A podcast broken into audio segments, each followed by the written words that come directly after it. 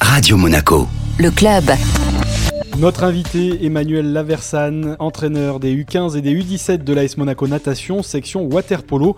Et ce week-end, le club organise la finale nationale du championnat de France U15. Tout à fait. Euh, nous avons la chance cette année de pouvoir accueillir la finale 15 ans par rapport à notre classement. On a fini premier, invaincu de la saison, 18 matchs, 18 victoires, ce qui nous permet d'accueillir le, final fort euh, en terre monégasque au stade Louis II. Vous avez vécu une saison absolument euh, exceptionnelle. Pour l'instant, oui, parce que finir premier d'une phase régulière, c'est jamais évident il y a des hauts, il y a des bas, mais on a réussi à enchaîner pas mal de performances tout au long de la saison. Il y a eu des matchs plus serrés que d'autres, et donc euh, pour nous, le, le club de l'ASM Natation, c'est une grosse performance parce que ça nous est jamais arrivé de finir premier d'une phase régulière et de pouvoir accueillir justement cette phase finale euh, chez nous à Monaco. Alors premier euh, de la phase régulière, c'est une belle performance, mais l'année dernière à Strasbourg, puisque c'était le, le la ville haute de, de cette compétition, vous aviez remporté le titre. Oui, tout à fait. L'année dernière, en fait, on a fini deuxième de la phase régulière et au final fort justement on a réussi à finir premier. Donc on a fini champion de France 15 ans. Donc on espère euh, réitérer l'exploit cette année ce qui serait déjà enfin c'est déjà un résultat historique dès l'année dernière mais de pouvoir encore participer aux phases finales cette année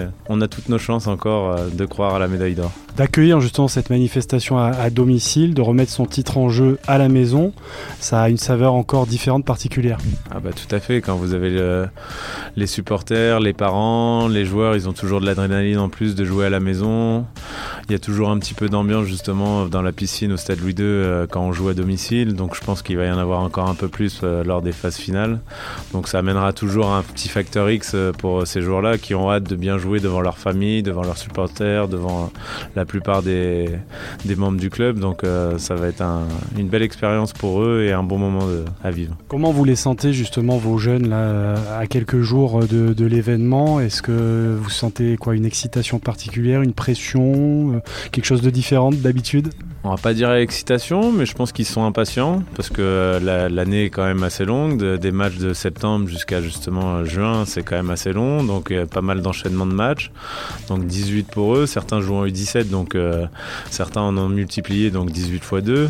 Donc ils sont impatients de, pouvoir justement rivaliser avec euh, l'équipe de Nice en demi-finale et, d'essayer de se qualifier déjà pour la finale. Et, ils rêvent tous d'une médaille. Donc euh, vraiment, ouais, impatients de pouvoir jouer chez eux devant leurs supporters. On précise le, format, c'est un Final Four et vous connaissez donc votre adversaire de la demi-finale qui se joue samedi contre Nice. Tout à fait, donc Final Four, le premier contre le quatrième, le deuxième contre le troisième, donc Nice a fini quatrième et nous premier, donc on joue l'ONN, le club de Nice, à 17h30 samedi 17 juin au Stade Louis II. Qui sont les, joueurs qui forment euh, cette équipe de, U15 de, l'AS Monaco? Ce sont des jeunes qui sont du cru de, Monaco et qui jouent ensemble depuis déjà plusieurs années? Ça fait partie des premières générations que Sébastien Dervieux a a créé la sélection U9. Donc ils ont commencé en U9 à l'ASM Natation. Ils ont participé à une des plus grosses compétitions euh, internationales à Bawaba en Italie. Et ils avaient déjà commencé à faire des performances là-bas. Donc c'est des enfants qui ont l'habitude de jouer ensemble depuis 5, 6, voire 7 ans pour certains. Un avantage déjà pour eux et c'est un travail donc déjà depuis longues années qui est fait au club. Et c'est une continuité, euh, c'est un rêve pour eux et euh, quelque chose d'incroyable. Vous-même, racontez-moi un petit peu euh, votre parcours. Euh. Bah, moi, j'ai commencé le waterpolo très jeune, j'avais 7-8 ans, en Charente-Maritime, à Saint-Jean-d'Angély. J'ai joué pendant pas mal d'années là-bas, jusqu'en professionnel, jusqu'à 22 ans. Je suis parti après sur Nice. J'ai joué jusqu'à l'âge de 32-33 ans, pendant 10 ans au club de Nice. Et depuis 5 ans, je suis à Monaco et je partage cette expérience et je, je fais enfin, le rôle de transmission euh, à ces enfants et je prends un, énorme plaisir parce que c'est une occasion de pouvoir euh, donner ses connaissances et de partager d'une façon différente euh, cette passion du sport qui est commune en fait. La transmission c'est quelque chose de, génial quand on a été soi-même joueur et puis surtout de voir parce que vous me disiez c'est le fruit d'un long travail forcément il n'y a rien qui est dû au hasard mais c'est voilà ce plaisir de voir que finalement ce travail ça paye. En fait la transmission c'est quelque chose de particulier parce que quand on est joueur on est acteur en fait parce qu'on est on est enfin là, là, du coup on est dans l'eau donc on peut influer sur le jeu d'une façon euh, différente et du coup de transmettre en étant entraîneur, on peut pas tout contrôler parce que eux sont dans l'eau et nous justement on est sur le bord et donc c'est une façon différente de voir les choses et c'est très agréable à, apprendre. Donc euh, au fur et à mesure des années, même moi donc j'ai une jeune carrière d'entraîneur donc j'apprends aussi euh,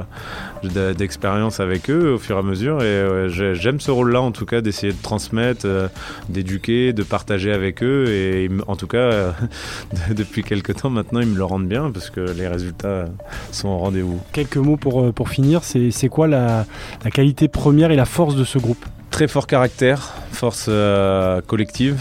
Il lâche jamais rien. Euh, dès qu'il y a des adversaires, euh, des épreuves durant l'année, hein, pas que sur un match, hein, ils, connaissent aussi des moments de doute, mais tout le temps en train de rebondir, tout le temps essayer de se remettre en question et la volonté de réussir. Et ils aiment, et, ils aiment gagner.